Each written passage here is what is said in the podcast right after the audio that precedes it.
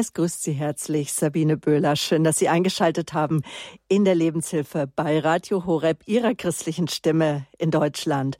Der erfahrene Exerzitienleiter und Seelsorger Pfarrer Leo Tanner aus der Schweiz. Er ist heute unser Gast und von dort ist er uns auch zugeschaltet aus der Schweiz. Guten Morgen, herzlich willkommen. Guten Morgen, liebe Sabine Böhler und liebe Hörerinnen und Hörer.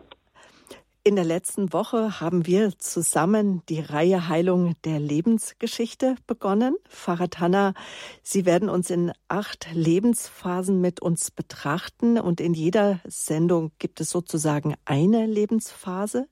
Zuerst wird immer Gottes Sicht und Plan für unser Leben dargestellt, dann wird auf mögliche Wunden und ihre Wurzeln hinge gewiesen und dann gibt es Fragen zur Reflexion, die helfen, in die eigene Lebensgeschichte zurückzugehen und dann wird auf die heilenden Wege hingewiesen. Heute in dieser Sendung geht es um die frühe Kindheit und die Trotzphase, etwa 18. Lebensmonat bis drittes Lebensjahr. Und begonnen hatten wir letzte Woche mit Schwangerschaft, Geburt, Säuglingsalter. Man kann sagen, dass jede Phase für sich steht, auch wenn wir sagen, es ist Teil 1 oder Phase 1, 2, 3. Aber jede Sendung steht tatsächlich für sich. Die Frage könnte man jetzt stellen, warum machen wir die Reihe? Worum soll es gehen oder worum geht es, geht es auch Ihnen? Und äh, da haben wir das letzte Woche schon so erklärt, dass es Menschen gibt, die vielleicht einfach nicht Nein sagen können. Und es wird auch gerne zu diesen Menschen gesagt, ach, du hast ein Helfersyndrom, du bist irgendwie immer da. Und dann gibt's wiederum Menschen, denen fällt es schwer, um Hilfe zu bitten. Und dann gibt's vielleicht auch Menschen, die einfach mega, ganz sehr ungeduldig sind und denen nichts schnell genug vorangeht. Und das schwappt auch gerne mal auf andere Menschen dann natürlich über. Erfahrungen haben gezeigt, dass ein Grund für diese Haltungen sein kann, dass innere Glaubenssätze das Leben bestimmen, die in der Kindheit gelernt wurden. Da haben Sie letztes Mal auch schon einen Beispiel genannt, Pfarrer Tanner, wenn ein Kind ganz oft hört, beeil dich, es wurde vielleicht ständig zur Eile angetrieben, hat auf der anderen Seite oder parallel dazu und hat es vielleicht nie Bestätigung bekommen für sein Tun. Und dann können Glaubenssätze entstehen wie ich schaffe das einfach nicht, ich bin für nichts gut genug, ähm, nichts kann ich recht machen und ich genüge einfach nicht und dann letztendlich, ich bin nicht liebenswert. Diese Haltungen können inneren Druck auslösen und sie können die Wurzel sein für bestimmte Verhaltensmuster, wo wir sagen, vielleicht die auch immer wieder in die Beichte bringen und viel beten, aber sagen, nichts ändert sich. Die unkontrollierten Emotionen, sie bleiben, schlechte Angewohnheiten bleiben, Krankheit oder gar Sucht äh, beeinträchtigen mein Leben. Und der Ursprung solcher Störfelder im Leben, die reichen bis in die Kindheit zurück. In denen wollen wir jetzt, wenn es um die Heilung der Lebensgeschichte geht, auf die Spur gehen. Acht Phasen wird es dazu geben. Ähm, und äh, genau. Es gibt auch Einkehrtage dazu. Wann werden die nächsten Einkehrtage sein? Tanner zur Heilung der Lebensgeschichte, wissen Sie es gerade auswendig? Also Ende März wird im Frühling in der Schweiz bei Bruder Klaus äh, diese Einkehrtage sein und die anderen dann im Juni. Und alles finden wir, diese Informationen auf Ihrer Homepage auf www.leotana.ch für Schweiz und natürlich auch auf unserer Homepage von Radio Horeb www.horeb.org. Und das sind viertägige äh, Einkehrtage, wo das, was Sie, liebe Hörer, jetzt auch hören, auch nochmal natürlich viel ausgewalzter und viel nochmal persönlich vorgetragen einfach hören und dann auch Heilungsgebete. Jetzt in der Sendung bei uns ist es so, dass wir die äh, Reflexionsfragen auf unsere Homepage gestellt haben und die Heilungsgebete auch. Also wir werden enden mit dem Gespräch mit Ihnen, liebe Hörerinnen und Hörer, denn Sie können anrufen. Die Nummer ist die 089 517 00 008. Und jetzt die Phase, die wir besprechen, die frühe Kindheit und das Trotzalter. Nächste Woche geht's weiter mit dem Kindergartenalter, Schulalter. Es geht dann bis ins reife Erwachsenenalter nach oben. Also Gottes Wege sind gut, Frieden finden durch Heilung der Lebensgeschichte, so die Reihe hier bei Radio Horeb mit Pfarrer Leo Tanner. Pfarrer Tanner, Gott hat einen Heilsplan für jeden von uns. Was braucht es? Was sind erste wichtige Schritte, damit ich ja von innen heraus überhaupt auch heil werden kann? Ich möchte auf diese erste Frage eingehen, indem ich einen Vers von Jesus zitiere. Im Johannes Evangelium Kapitel 10, da spricht Jesus vom guten Hirten. Und im Vers 10 sagt er folgendes, der Dieb kommt nur, um zu stehlen, zu schlachten und zu vernichten. Ich aber bin gekommen, damit sie das Leben haben und es in Fülle haben. Hier ist von einem Dieb und von Jesus, dem guten Hirten, die Rede. Beide beschäftigen sich mit den Menschen. Beide haben einen Plan für unser Leben.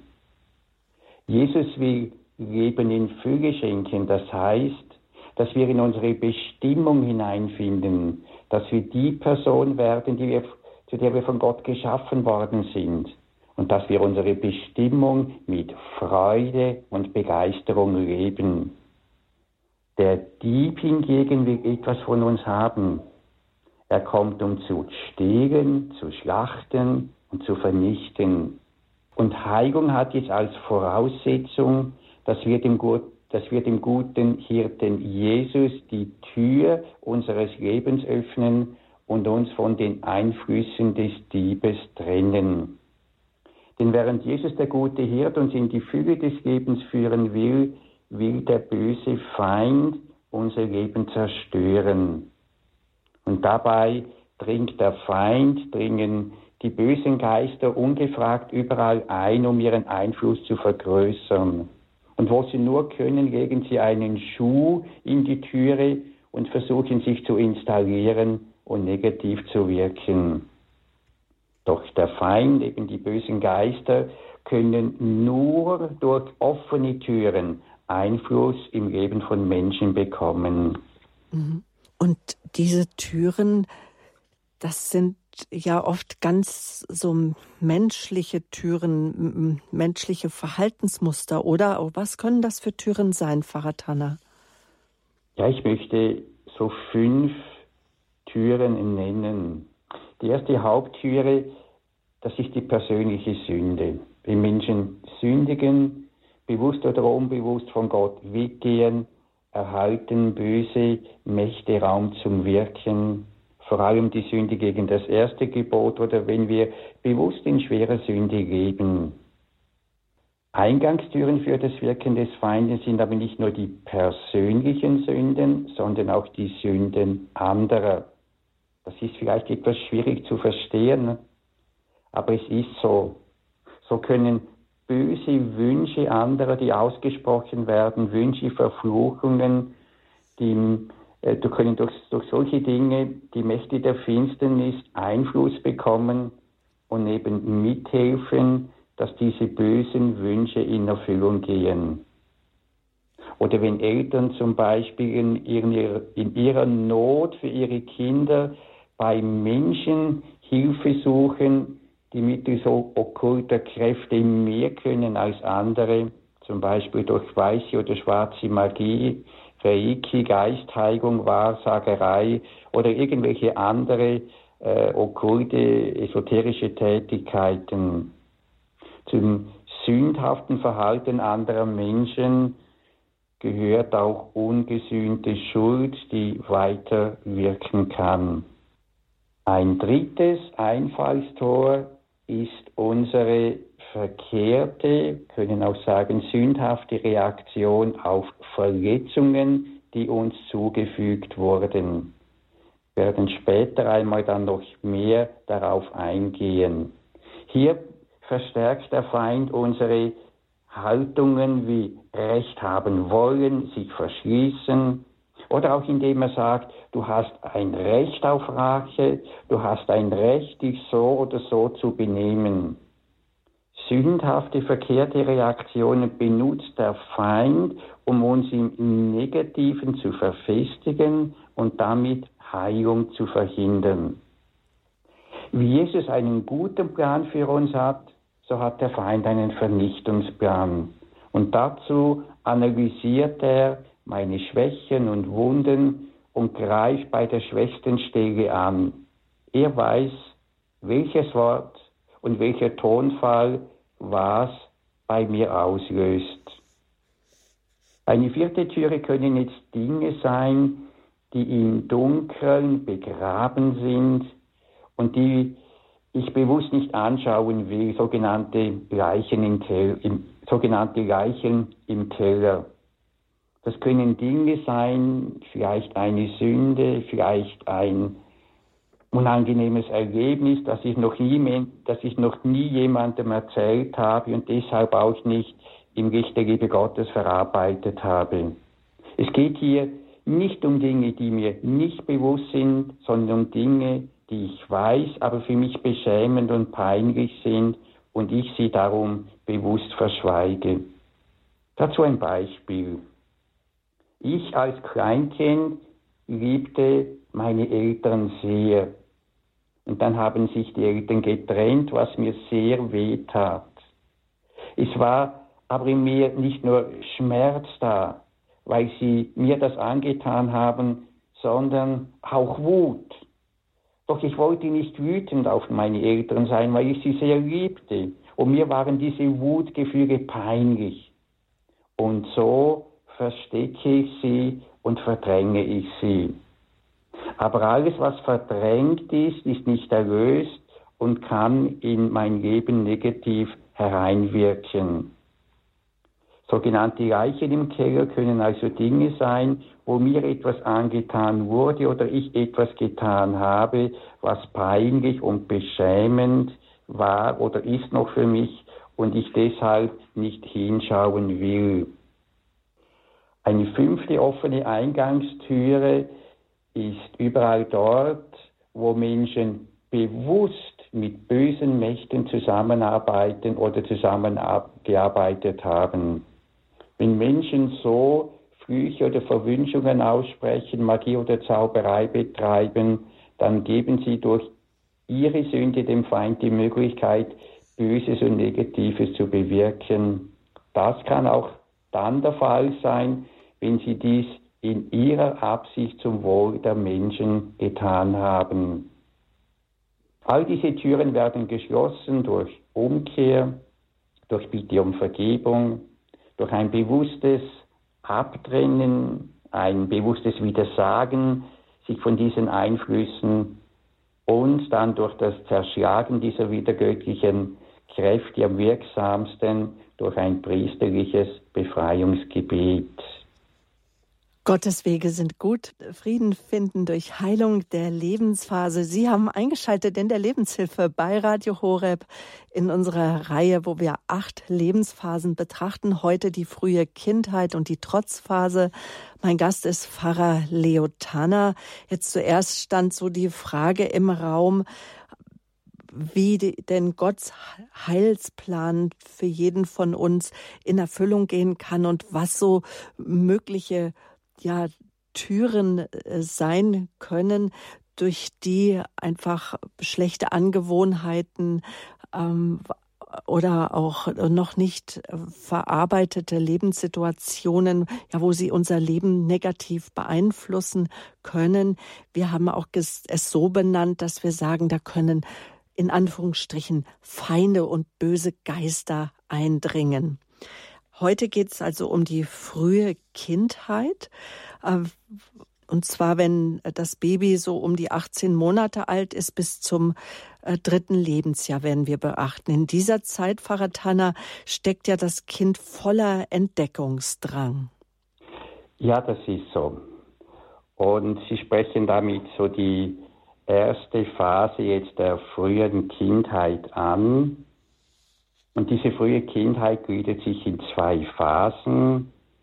Die erste Phase ist der Entdeckerdrang und die zweite Phase dann das sogenannte Trotzalter. Ich beginne mit dem Entdeckerdrang, so etwa ab 18 Monate. Im Alter ab sechs Monaten beginnen die Kinder langsam die Symbiose mit der Mutter zu verlassen. Und in der Übergangszeit vom Säugling zum Kleinkind entwickelt sich dann der Entdecker- und Forscherdrang. Zum Plan Gottes gehört für diese Zeit, dass das Kleinkind die Umwelt interessiert. Es will mitbekommen, was in seiner Umgebung geschieht. Und sobald der Bewegungsradius des Kindes zunimmt, beginnt es sein Umfeld zu erforschen. Alles Mögliche wird jetzt ausgeräumt, angefasst, untersucht, manchmal auch zerlegt. Kinder sind neugierig und wollen verstehen, wie etwas funktioniert. Kinder wollen selbstständig handeln und beginnen ihre eigene Motivation zu entwickeln. Kinder spüren, ich will es selbst tun. Sie wollen herausfinden, was ihnen alles gelingt. Sie beginnen Bausteine aufzustapeln, Löcher zu stopfen und so weiter. Selbst essen dürfen ist eine wichtige Aktivität, bei der die eigene Motivation und die eigenen Antriebe gestärkt werden. Und diese Phase dient jetzt nach dem Plan Gottes dazu, dass wir zu kreativen motivierten Menschen mit viel Initiative werden. In dieser Entdeckerphase wird alles in den Mund gesteckt und ausprobiert. Kinder möchten herausfinden, was unter, hinter, oberhalb eines Dinges ist. In dieser Zeit bildet sich das räumliche Vorstellungsvermögen und die Orientierung im Raum heraus. Die Grundbedürfnisse nach Zuwendung bleiben weiter bestehen. Sie sind so wichtig wie die sich neu entwickelnden Bedürfnisse, die Welt zu erforschen. Wenn Kinder sich so entwickeln dürfen, kommt jetzt oft eine Zeit der Kleckerei. Es macht den Kindern einfach Spaß, etwas auszuschütten. Es ist aufregend zu beobachten, wie es aussieht, wenn Milch, Saft, Suppe und so weiter verspritzt wird. Verschmiertes Essen im Gesicht passt gut dazu. Gut ist es, wenn Kinder schmutzig sein dürfen, ohne die Ablehnung der Eltern zu spüren. Ebenso, wenn Eltern ihren Kindern einfach darüber lachen können und ihnen weiterhin ihre Liebe und, Zu und Aufmerksamkeit schenken. Hm. Ich sehe jetzt schon manche Eltern oder auch Großeltern haben den Empfangsgeräten sitzen und sagen, ja, das ist manchmal leichter gesagt als getan, weil da kommt vielleicht dann auch wieder eine Angewohnheit heraus, dass man ungeduldig ist und das dann schlecht aushalten kann, wenn Kinder äh, sehr viel schmutzig machen, die guten Möbel vielleicht sogar die Polster beschmutzen. Welches Verhalten der Eltern in der frühen Kindheit, Tanner, kann Wurzel möglicher Verwundungen sein? Ja, ich möchte, bevor ich auf diese Frage jetzt gleich eingehen, eigentlich die Frage zuerst anschauen, wie können Erwachsene feststellen, ob allenfalls in dieser Phase Verwundungen bei ihnen geschehen sind. Sie können das feststellen, wenn Erwachsene fragen, wo ist meine Motivation geblieben? Weshalb überlasse ich es anderen, meine schlecht erledigten Aufgaben wieder in Ordnung zu bringen, anstatt selbst die Verantwortung zu übernehmen. Das kann ein Hinweis darauf sein, dass Erwachsene während der Forscherzeit, also jetzige Erwachsene während dieser Forscherzeit in ihrer Entwicklung mehr eingeschränkt und gesteuert wurden, als dies gut war. Und damit kommen wir zu möglichen Fehlverhaltungen. Vielleicht hatte meine Mutter in der Zeit, als sie Spaß am Kleckern hatte, jeden kleinsten Schmutzfleck sofort abgewischt und mein Gesicht gereinigt. Damit gab mir meine Mutter zu verstehen, dass etwas mit mir nicht in Ordnung war. Vielleicht wurde ich nicht ermutigt, selbstständig zu essen und so in der eigenen Motivation geschwächt. und in der Abhängigkeit von der Mutter bestärkt. Kinder, die immer wieder von den Eltern aufgefordert wurden, sich anständig zu benehmen, sie lernen sich anzupassen und vor Menschen eine Rolle zu spielen. Schnell achten sie mehr auf die Wünsche anderer als auf die Vorgänge in ihrem Innern. Als Erwachsene lassen sich solche Menschen mehr von den Wünschen und Erwartungen anderer bestimmen als von ihren eigenen Impulsen. Und wenn Menschen keinen Zugang zu sich selbst und wenig Gespür für ihre eigenen Bedürfnisse und Gefühle haben, dann fehlt ihnen eine wichtige Voraussetzung, um die Stimme Gottes hören zu können und sich vom Heiligen Geist leiten zu lassen. Und zwar einfach deswegen, weil der Heilige Geist durch unsere menschlichen Empfindungen hindurch spricht. Wenn in diesem Alter oder auch später ein kleines Geschwisterchen in die Familie hineingeboren wird, kann das Kleinkind eifersüchtig werden, weil das neugeborene Baby viel Zeit in Anspruch nimmt und sobald es schreit, viel Aufmerksamkeit erhält. Wenn dein Kind eifersüchtig reagiert, ist es gut, ihm zu erklären, dass das Baby jetzt noch ganz hilflos und auf die Mutter angewiesen ist. Oft hilft es, das Kind bei der Pflege des Babys mit einzubeziehen. Es ist wichtig, dass die Eltern auch nach den Bedürfnissen des älteren Kindes fragen und darauf eingehen. Eifersucht kann aber auch später entstehen, wenn Geschwister miteinander verglichen werden und Begabungen in der Schule, in der Musik, beim Sport besonders hervorgehoben werden.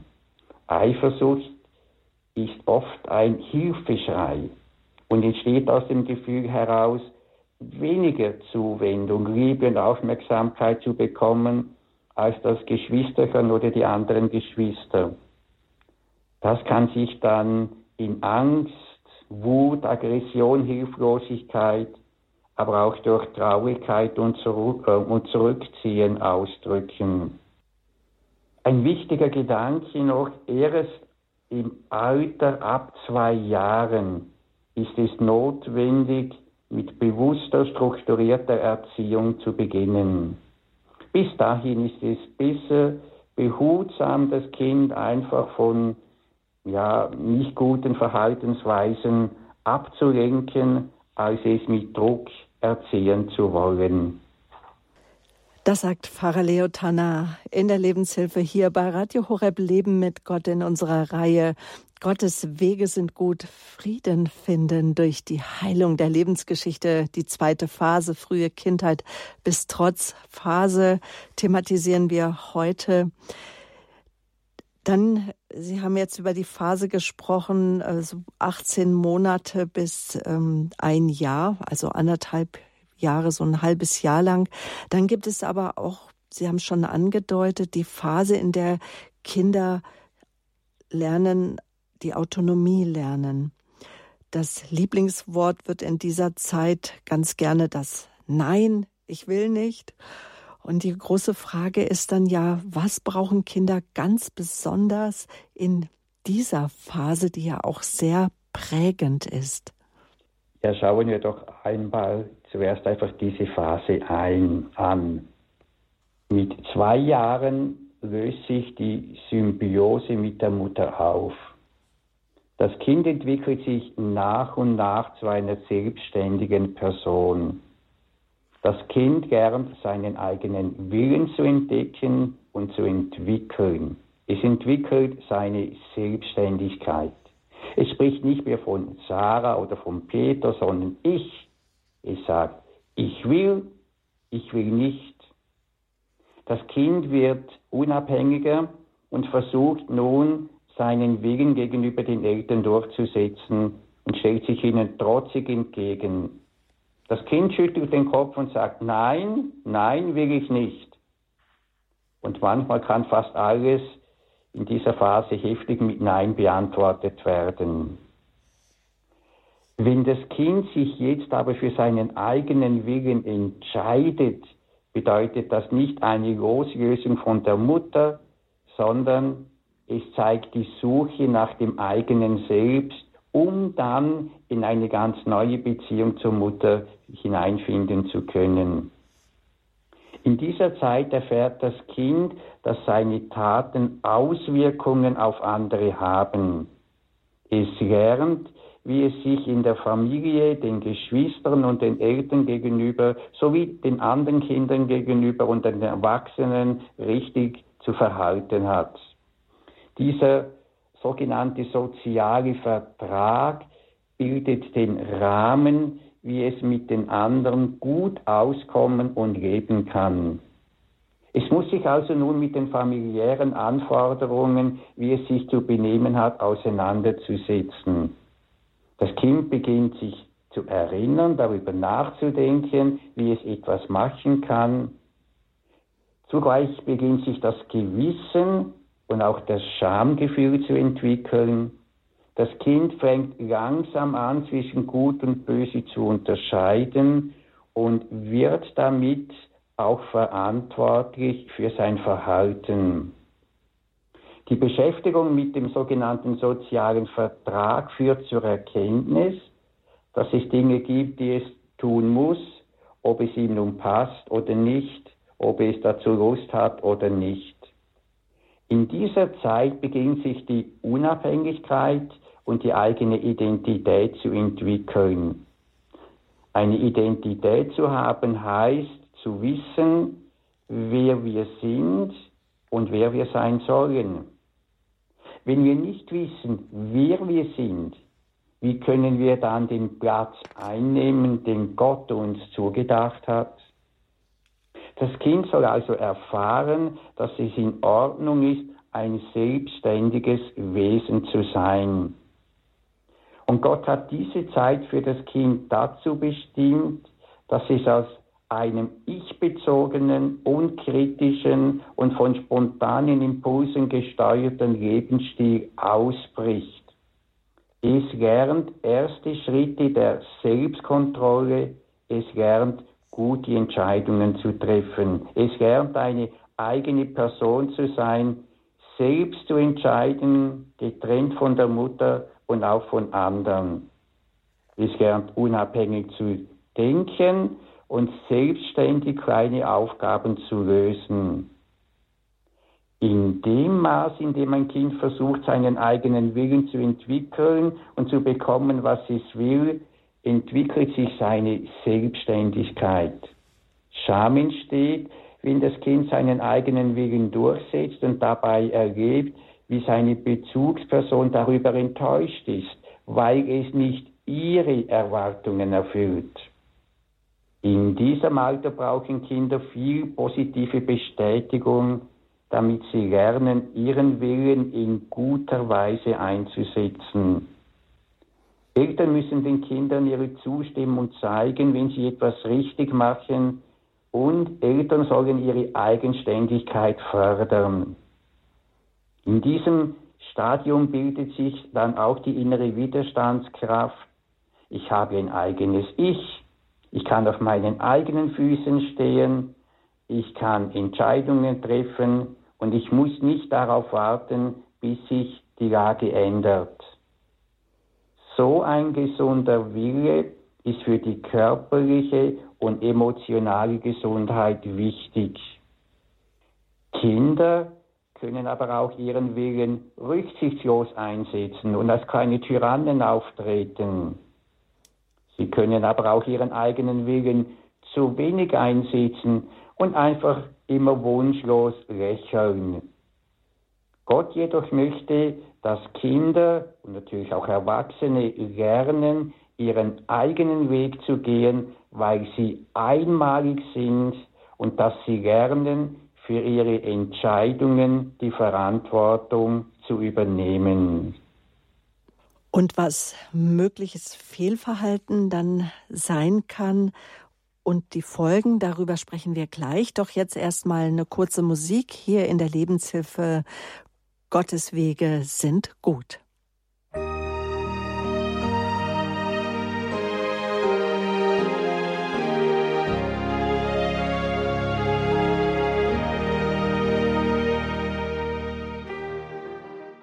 Schön, dass Sie eingeschaltet haben in der Lebenshilfe bei Radio Horeb. Sie haben eingeschaltet in der Reihe Frieden finden durch Heilung der Lebensgeschichte mit dem Exerzitienleiter, erfahrenen Seelsorger und auch Mitinitiator Initiator des Erwachsenenkurses, dieses Glaubenskurses Wege Erwachsenen Glaubens Leo Tanner aus der Schweiz. In der Reihe geht es darum, ähm, dass uns ja Verhaltensmuster prägen, die sich meist schon früh im Leben einstellen stellen und sie zeigen sich dadurch, dass mancher schlecht Nein sagen kann, ein anderer wird vielleicht schnell ungeduldig. Und weil auch die Menschen um uns herum nicht perfekt sind und das Leben uns auch belastende Erfahrungen zumutet, findet sich ja in jeder Geist, Seele, da finden sich Spuren von Verletzungen, manchmal auch sehr alter Verletzungen. In der Reihe äh, Heilung der Lebensgeschichte wollen wir diese Wunden unserer Seele aufspüren und von Gott heilen lassen. Letzte Woche haben wir die Reihe begonnen. Jetzt in der zweiten Phase geht es um die frühe Kindheit, die Trotzphase. Und wir haben eben schon gehört, was Gottes Sicht und auch Plan ist für unser Leben gerade in dieser Phase.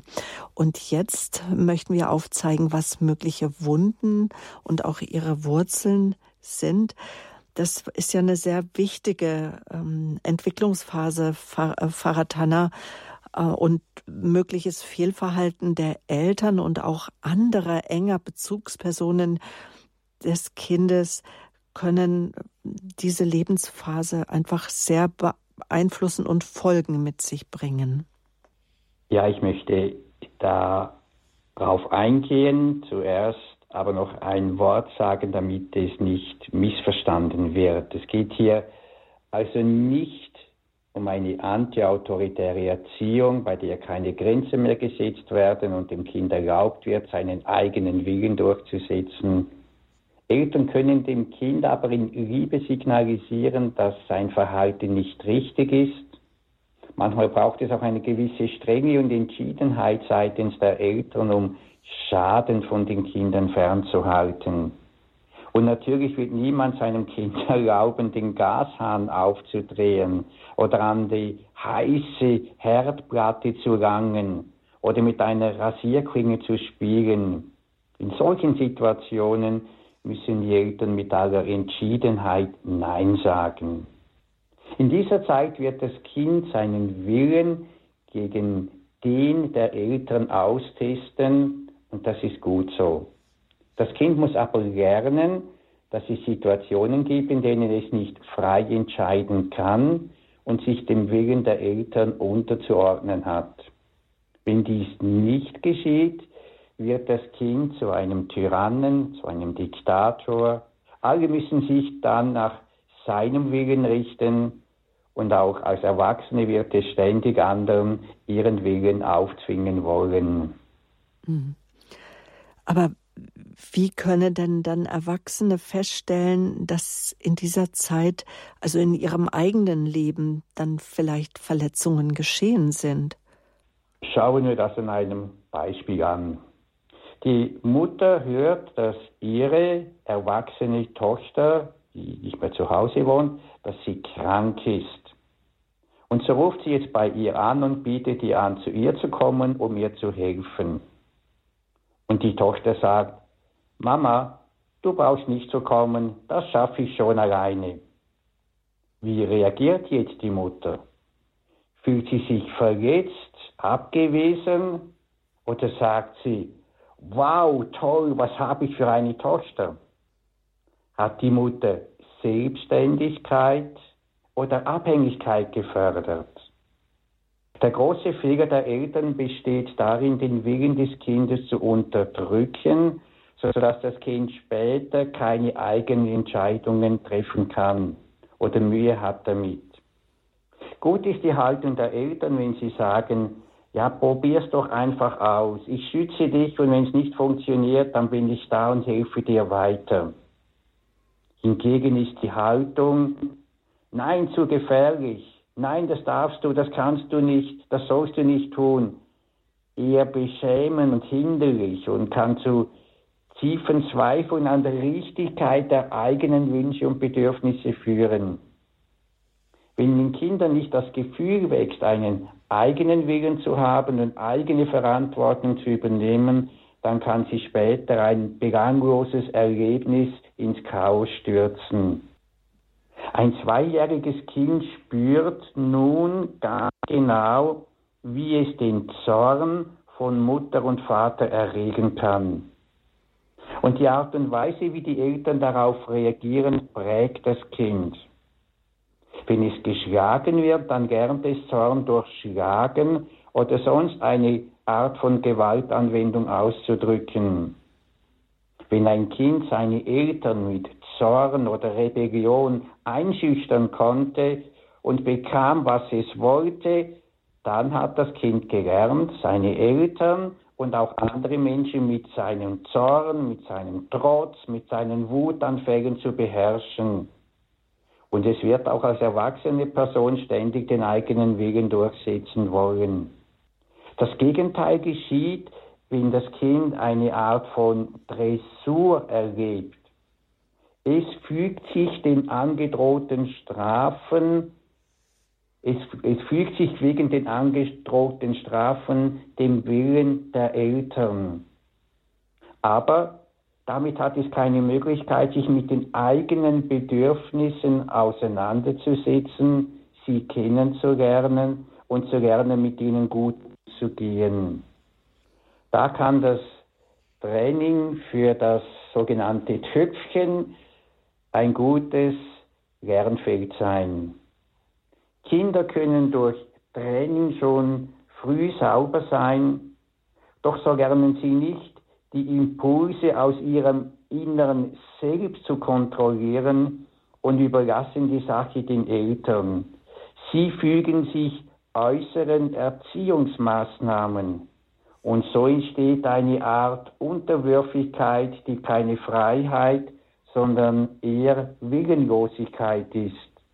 Wer mit sehr dominanten Eltern aufgewachsen ist, für den ist ein solcher Lebensstil eher wahrscheinlich. Äußere Kontrolle hindert Kinder daran, selbstständig zu denken und Aufgaben selbst zu bewältigen. Wer durch Kontrolle und Dressur verwundet wurde, kann als Erwachsener entweder zu einem herrschenden Rebellen oder zu einem passiven Kriecher werden. Das ist ja wirklich eine Gratwanderung. Ich stelle mir gerade viele Eltern, Großeltern vor oder auch bei mir selber, dass ich mich frage, ja, was ist jetzt richtig? Wann ist der richtige Ton zu wählen? Wann äh, zeige ich meinem Kind Grenzen auf und habe auch die Geduld zu erklären, warum es nicht am Gashahn oder die heiße Herdplatte, das ist ja so das berühmteste Beispiel, ähm, dass ich es meinem Kind gut erkläre und wie gehe ich tatsächlich um, äh, wenn mein Kind in der Trotzphase ist. Ich erinnere mich an eine Situation im Lebensmittelgeschäft, wo das Kind sich auf einmal splitternackt ausgezogen hat und dann gesagt hat, ja Mama, zu Hause laufe ich doch auch immer so rum oder darf ich doch so rumlaufen. Dass es man dem Kind einfach das gut erklärt wird, wann welches Verhalten und wann einfach Nein zu sagen ist und wann das Kind ähm, einfach äh, sich ausprobieren darf und dass ich es nicht beschäme. Pfarrer Tanner, fassen Sie vielleicht nochmals zusammen, was ist für ein Kind in der frühen Kindheit äh, mit der Trotzphase, was ist da besonders wichtig, bevor wir dann auch zu den Reflexionsfragen kommen? Ja, in dieser Phase ist, ist es einfach wichtig, dass die innere Widerstandskraft heranwächst, dass das Kind erfährt, ich habe ein eigenes Selbst, ich kann auf meine Beine kommen, mit meinem Willen kann ich zu allem, was eine Situation lähmt, auch Nein sagen. Ich kann innerlich wachsen, indem ich Entscheidungen treffe und mich nicht untätig darauf verlasse, dass sich einfach wie von selbst meine Lage ändert. Ein gesunder Wille stärkt die körperliche und emotionale Gesundheit. Man nimmt an, dass viele Abhängigkeitskrankheiten und Süchte ihren Wurzeln hier in einer verletzten Autonomie haben. Ich möchte diese Gedanken abschließen mit einigen Zitaten aus einem Brief einer Logotherapeutin. Es gibt leider Eltern, die eine Abhängigkeit von den Kindern erzeugen oder erreichen wollen, dass die Kinder, nämlich, dass die Kinder ihnen dienen. Kinder werden als, Kinder werden als Verlängerung der Eltern betrachtet und sollen ihnen zunutze sein. Das gibt es in den unterschiedlichsten Ausprägungen. Diese Eltern versuchen immer ihren Willen durchzusetzen, sei es durch offensichtliche oder subtile Manipulation, vorgetäuschte Liebe oder auch mit Schuldzuweisungen und Gewalt. Wenn diese Kinder als Erwachsene dann lernen, sich aus diesen abhängigen Strukturen zu befreien und ihr eigenes Leben zu leben, letztlich so zu werden, wie Gott sie gewollt hat und nicht ihre Eltern, dann gibt es massive Widerstände seitens der Eltern. Diese Menschen haben dann oft mit massiven Schuldzuständen zu kämpfen. Mhm. Dann, wenn wir das betrachtet haben, also erstmal ähm, Gottes Sicht und Plan für unser Leben und was mögliche Wunden und ihre Wurzeln sein können, dann geht es ja in jeder unserer Sendung, jetzt wenn es um die Heilung der Lebensphase geht, geben Sie uns ja Fragen an die Hand zur Reflexion. Welche Fragen können auf mögliche Wunden ja, und den daraus resultierten Fehlverhalten frühester Kindheit mit der Trotzphase hinführen. Und vielleicht auch noch der Hinweis, liebe Zuhörer, diese Fragen haben wir auch ins Internet gestellt auf www.horeb.org. Aber Pfarrer Tanner, vielleicht, dass Sie uns die Fragen vorstellen. Welche Erfahrungen habe ich, wenn ich an diese Phase in meinem Leben zurückdenke, beim Nein erlebt? Drohte die Mutter, wenn du das nicht tust, dann werde ich krank, dann traurig oder gehe ich weg? Rede ich von mir, sage ich, ich, oder sage ich heute, man macht das so, man denkt das so, man tut das so? Habe ich eine eigene Meinung und kann ich eine andere Meinung haben als das Umfeld? Was empfinde ich dabei? Wie, wie reagiere ich heute, wenn andere auf meinen Vorschlag Nein sagen? Kann ich das akzeptieren oder reagiere ich beleidigt, werde ich ärgerlich? Nehme ich heute bei mir eine Art Zweifel wahr, Jetzt müsste ich meinen Mann, meine Frau stellen, doch innerlich bin ich verunsichert, spüre eine Befangenheit. Ich sollte jetzt mit jemandem darüber reden, aber brauche ich immer jemanden, der mich bejaht, bestätigt und kann mir nicht erklären, warum dies so ist? Kann ich klar Nein sagen? Durfte ich als Kind selbstständig Entscheidungen treffen. Wer war in meiner Familie die dominante Person? Wie reagiere ich heute auf starke, selbstbewusste Menschen? Wenn mir so Dinge bewusst werden, mögliche Ursachen bewusst werden für ein Verhalten, das ich heute als Erwachsener habe, dann hilft mir das einmal, mich selber besser zu verstehen. Ich kann das aufschreiben, mir Notizen machen. Vielleicht fallen mir dann immer wieder auch neue Gedanken ein. Und es ist gut, bei allen Lebensphasen einfach das, was ich erlebt habe, auch mit einer Person zu besprechen und es dann auch vor Gott zu tragen in einem Gebet. Mhm.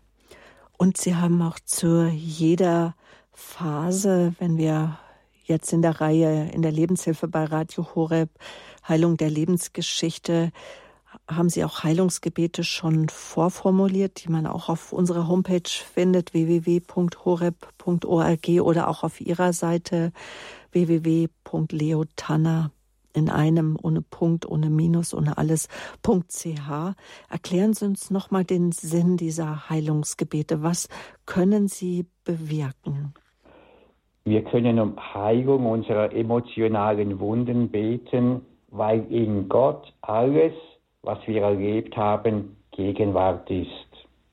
Deshalb können wir in die einzelnen Entwicklungsstadien zurückgehen und den Heiligen Geist bitten uns die Wurzeln des Schmerzes, die Wurzeln unserer Defizite sowie unsere Reaktionen darauf aufzuzeigen. Und dies ist besonders in dieser Zeit wichtig, die uns weitgehend unbewusst ist. Und dazu gehört auch diese Phase, die wir heute angeschaut haben. Beim Heilungsgebet nimmt Jesus mich an der Hand und führt mich an den Ort des, und führt mich an den Ort des Schmerzes. Und er zeigt mir, wie er damals mit mir fühlte, mit mir litt, wie er damals mit mir wütend über das Unrecht war, das mir geschah. Und er lässt mich spüren und zeigt mir auch, wie er mich unterstützte, tröstete und stärkte. Die Heilung meiner Erinnerung geschieht dadurch, dass ich wahrnehme, wie Jesus mich in sein liebendes Herz aufnimmt. Und darin empfange ich neu jetzt seine Liebe. Dadurch macht Jesus das Geschehen nicht ungeschehen, aber er heilt mich vom bitteren Schmerz, der sich in meiner Erinnerung festgesetzt hat. Und dadurch kann ich mit seinen Augen die Vergangenheit neu sehen. Und das hilft mir auch, Schuldzuweisungen loszulassen und dort, wo mir Unrecht geschehen ist, zu verzeihen. Jesus zeigt aber auch auf, wie mich die falschen Reaktionen auf die empfangenen Verletzungen bisher eingeschränkt haben. Und er hilft mir aus negativen Verhaltensmustern, die ich mir zum Schutz vor weiteren Verletzungen angeeignet habe, herauszutreten und an seiner Hand jetzt neue Schritte zu wagen. Und so will mir Jesus Gottes Vision von mir zeigen, eine geheilte, heilige Person. Er will mich in diese Bestimmung hineinführen, die Gott für, mir, für mich hat. Und er ermutigt mich, meinen inneren Blick darauf zu richten und mich daran festzuhalten. Und dazu ist es hilfreich, ein Heilungsgebet nicht einfach so mal äh, in einem Tempo herunterzubeten, sondern vielmehr das auf eine Art zu meditieren, zu verinnerlichen. Das heißt, es auch öfters zu beten, auch abschnittsweise. Und dann kann ich ein, zwei Sätze so lange im Herzen bewegen, bis ich merke, dass sich etwas tief in mir verändert oder auch so oft bewegen, bis ich das wahrnehme. Eine Möglichkeit ist es immer auch zusammen mit einer vertrauten Person zu beten und dass diese Begleitperson auch in diesem Anliegen für mich betet. Ich fasse zusammen, in der ersten Lebensphase ist es Gottes Plan, dass in mir das Urvertrauen entsteht, das Vertrauen ins Leben, in die Menschen, in mich selber, in Gott und seinen guten Plan mit mir. Und wenn dieses Vertrauen da ist, geht es in dieser zweiten Lebensphase, die wir jetzt betrachtet haben, vom 18. Monat bis zum dritten Lebensjahr, nach Gottes Willen darum, dass ich meine eigene Persönlichkeit entdecke und Selbstständigkeit entwickle. Und darauf gilt es, den inneren Blick zu richten und das gilt es nun zu verinnerlichen und zu vertiefen. Dankeschön bis hierhin, Pfarrer Leotana. Gottes Wege sind gut. So haben wir die Reihe zur Heilung der Lebensgeschichte überschrieben. Frieden finden eben durch die Heilung. Es ist jetzt die Gelegenheit, dass Sie anrufen, Ihre Fragen stellen an Pfarrer Leotana. Wir haben noch gut äh, zehn Minuten Zeit, jetzt mit Ihnen zu sprechen, liebe Hörerinnen und Hörer, Exerzitienleiter, erfahrener Seelsorger und auch Leiter von vielen Glaubenskursen, nämlich Pfarrer Leotana ist Mitinitiator Wege Erwachsenen Glaubens, ein Katechistenkurs für Erwachsene oder ein Glaubenskurs für Erwachsene. Ich sehe schon, dass wir die erste Hörerin auf Sendung haben. Guten Morgen. Also grüß Gott erstmal. Grüß Gott. Pfarrer Liotana wollte ich jetzt sagen, also irgendwo gibt es nicht, wie, wie wenn man einen Nagel auf den Kopf trifft. Also total, äh, von letztes Mal alles, alles trifft total auf mich zu. Das ist ja äh, einfach unwahrscheinlich. Aber ich muss sagen, äh, meine Ärztin hat immer gesagt, du weißt, dass Gott über dein Leben einen Schleier gelegt hat, sonst hättest du es gar nicht verkraften können. Und jetzt merke ich eigentlich, dass da wirklich Gott am Werk war, wenn die ganzen Punkte, also von der Empfängnis an, ich kann nur in einem Satz vielleicht, dann kann sich der Pfarrer Liatana schon alles vorstellen. Ich bin ein Vergewaltigungskind von Auschwitz und dementsprechend ist halt auch mein Leben verlaufen. Also verstehe ich meine Mutter, dass ich da nicht gerade erwünscht war und so und habe also alle Punkte, die er bis jetzt gebracht hat, treffen auf mich zu. Das ist schön, aber wie gehe ich im Alter? Kann ich da noch irgendwas ändern?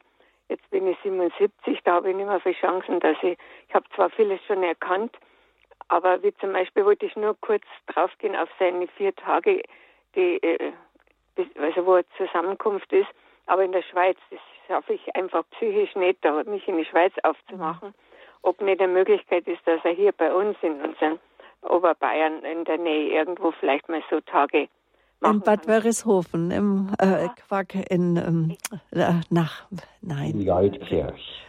In Leutkirch, genau. Oh, das ist ja traumhaft. Der Leutkirch, das schaffe ich ja noch. Regina Pazis im Haus Regina. Ja, ja, das wäre ja ein Traum. Und wissen schon, Termin wissen sie aber noch nicht. Also alle Termine und alles finden Sie auf der Homepage von Pfarrer Leotana oder Sie rufen einfach beim Radio Horeb Hörerservice an. Ja, Die Kollegen geben Ihnen da gerne, gerne Auskunft drüber. Ah, das ist ja wunderschön. Ja. ja ganz happy. Und die Nummer zum Radio Horeb Hörerservice auch für alle anderen Zuhörer, die Fragen haben, wo Pfarrer Leo Tanner äh, Exerzitien anbietet. Die Nummer vom Radio Horeb Hörerservice ja, ja, 08328. Hm, aber nur 9, eine Frage. 21110, so für alle Hörer, die die, die Nummer nicht parat haben. Mhm. Gut. Hat er meint, könnte er sagen, ich hätte noch eine Chance, dass ich noch ein bisschen was davon aufarbeiten kann im Alter, wenn ich mich jetzt damit intensiv beschäftige. Danke für diese wichtige Frage, Herr Pfarrer Tanner. Ja, das ist auf jeden Fall möglich. Es, denke, es ist schon viel ein Wunder geschehen, dass sie einigermaßen damit leben können, in Frieden geben können. Aber es kann und darf da noch mehr geschehen. Und wir dürfen darauf vertrauen, dass Jesus noch mehr Heilung ihnen schenken kann. Die Ermutigung, wunderbar, weil die genau die Frage habe ich mir nämlich auch gestellt. Wie ist das im Alter? Weil man ja so gerne sagt, auch Pfarrer Tanner, was Hans nicht lernt, lernt, was Hänschen nicht lernt, lernt Hans nimmermehr. Das kann man auch für Gabriele und Gabi sagen, das kann man, das trifft auf Männer und Frauen, denke ich, gleich zu. Aber ihre Erfahrung ist schon, es kann Heilung geschehen und auch Veränderungen der inneren Haltung. Dankeschön für Ihren Anruf. Alles Gute für Sie. Behüt Sie Gott. Gottes Segen für Gott. Mhm. Äh, aus Berlin haben wir jetzt eine Hörerin, die uns erreicht hat. Guten Morgen. Ich wollte mich den Worten meiner Vorrednerin anschließen und lieber Farad Hanna auch sagen, dass Sie mit allem den Nagel auf den Kopf getroffen haben. Ich, die Fragen oder den Fragenkomplex, den Sie aufgestellt haben, kann ich in Gänze mit Nein beantworten. Meine Zwillingsschwester und ich, wir hatten keinen eigenen Wunsch zu haben. Und wir hatten die Gefühle und die Bedürfnisse und die Gelüste der Eltern zu erfüllen. Und ich bin heute 58, also mit 58 habe ich zum Glauben gefunden an Jesus Christus durchs Radio Horeb und an die Mutter Maria. Und zu meiner Vorrednerin, Frau Nagel, möchte ich sagen, ja, es gibt, und für alle anderen, es gibt Hilfe.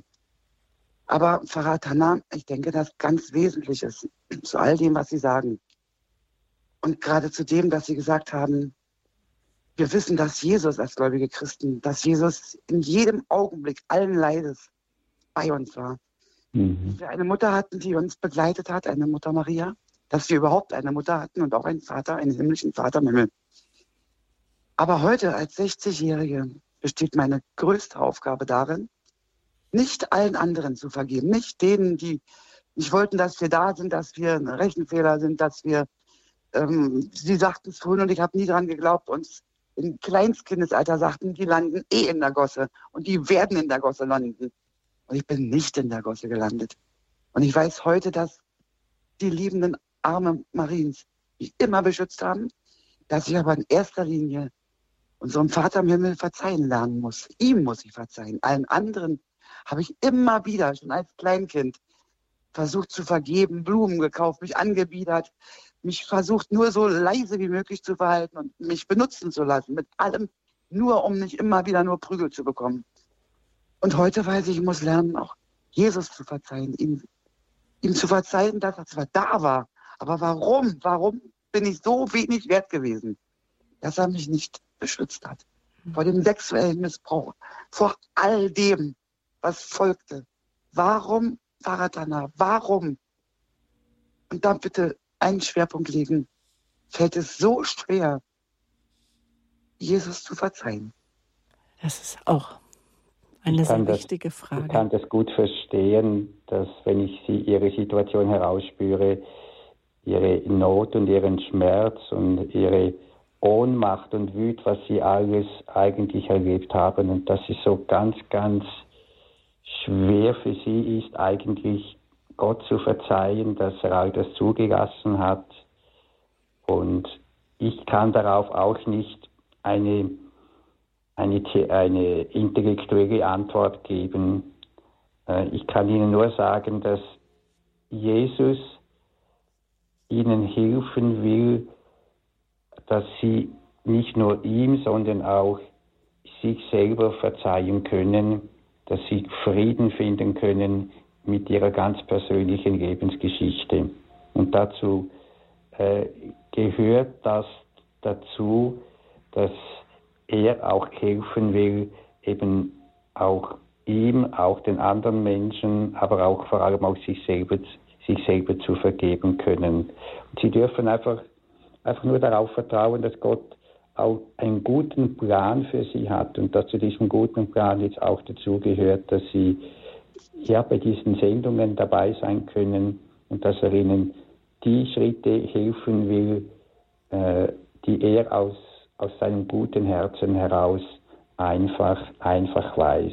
Denn Jesus ist der gute Hirt, er weiß um ihre Verletzungen, um all das, was in ihnen geschehen ist und er will auch den guten Plan, den er für sie hat, weiterführen und dass sie Frieden bekommen, Versöhnung finden und dass sie äh, in ihre Berufung und Bestimmung auch in der ganzen Fülle hineinfinden können. Darauf dürfen sie vertrauen, sie dürfen ihn bitten, dass er ihnen einfach die nächsten Schritte auch dazu zeige. Und dafür betet und bittet auch die gesamte Hörerfamilie immer und immer wieder, wenn wir dafür beten, um Heilung an Körper, Seele und Geist. Frau Böck. Ich, ich danke besonders für die Worte, dass, dass ich lernen darf und muss offensichtlich, mir selbst zu verzeihen.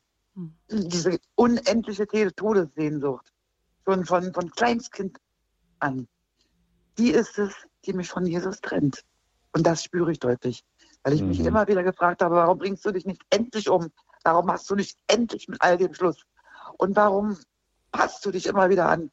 Ich habe Jura studiert und habe gedacht, dadurch helfe ich anderen. Ich bin der Robin Hood der, der Rächer der Enterbten. Und dann habe ich durch die Umstände meinen Mann gepflegt, neun Jahre lang, und dachte, okay, du gehst in die Altenpflege. Du gibst den Alten, die dich einst verletzt haben. Ich habe mir das versucht, immer wieder im Kopf nahe zu machen. Du gibst anderen stellvertretend Liebe. Und wenn du es nicht kannst, dann lernst du es. Und ich durfte es lernen.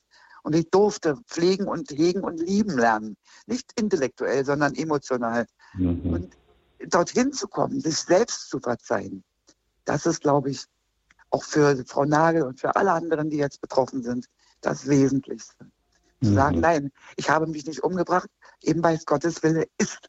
Und ich habe mich nicht bis zum Exzess durch die, durch die Magersucht immer weiter weggewünscht, dass ich immer weniger werde, sondern irgendetwas in mir muss immer auf Jesus vertraut haben, offensichtlich, und auf Gottes mhm. Hilfe und seine liebende Hand. Zu, zu leben und eben mich nicht umzubringen. Weder durch Sucht noch irgendetwas anderes, sondern zu leben. Und ein Danke jetzt mal an alle, die vom Radio Horeb zuhören. Danke, danke, danke und auch vielen Dank an Tara Kocha und an Sie, Baratana. Danke auch, ja. Und ich werde Sie ganz sicherlich in der Schweiz besuchen ich, möchte, ich möchte solche Glaubenskurse machen und ich möchte im Glauben immer mehr wachsen. Und ich möchte nicht den Glauben als Notnagel sehen, sondern als Berufung.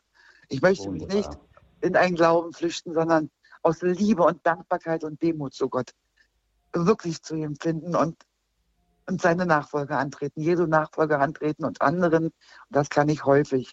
Und da sind Sie auch Dankeschön. Und in der Nachfolge sind Sie, sind wir zusammen.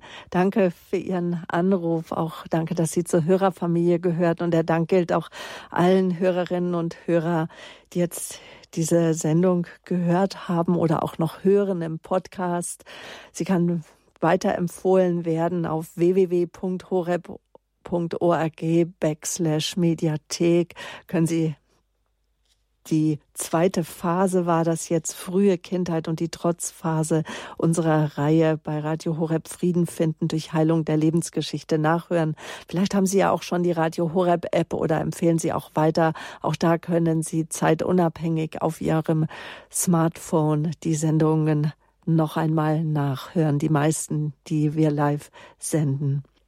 Jetzt kommt erstmal noch der kurz der Werbeblock, bevor Tanner uns allen noch seinen priesterlichen Segen gibt. Ich möchte Sie noch darauf hinweisen, liebe Hörerinnen und Hörer, dass wir ja seit ein paar Jahren jetzt schon seit Beginn der Corona-Pandemie eine Seelsorge-Telefon-Hotline eingerichtet haben, täglich von 16 bis 17 Uhr, falls Sie mit einem Seelsorger auch über das reden möchten, was Sie jetzt bewegt. Die Nummer, das ist die 08328 921 170. Nochmal der Hinweis auch auf den CD-Dienst. Sie können sich die CD zur Sendung auch bestellen. Die Kollegen schicken Ihnen gerne einen Mitschnitt zu. Die Nummer 08328 921 120. Und wenn Sie am Ende die 110 wählen, dann sind Sie beim Radio Horeb Hörerservice. Wenn Sie gerne auch Kontakt mit Pfarrer Tanner aufnehmen möchten, die Kollegen haben auch die Postanschrift von ihm oder auch die E-Mail-Adresse.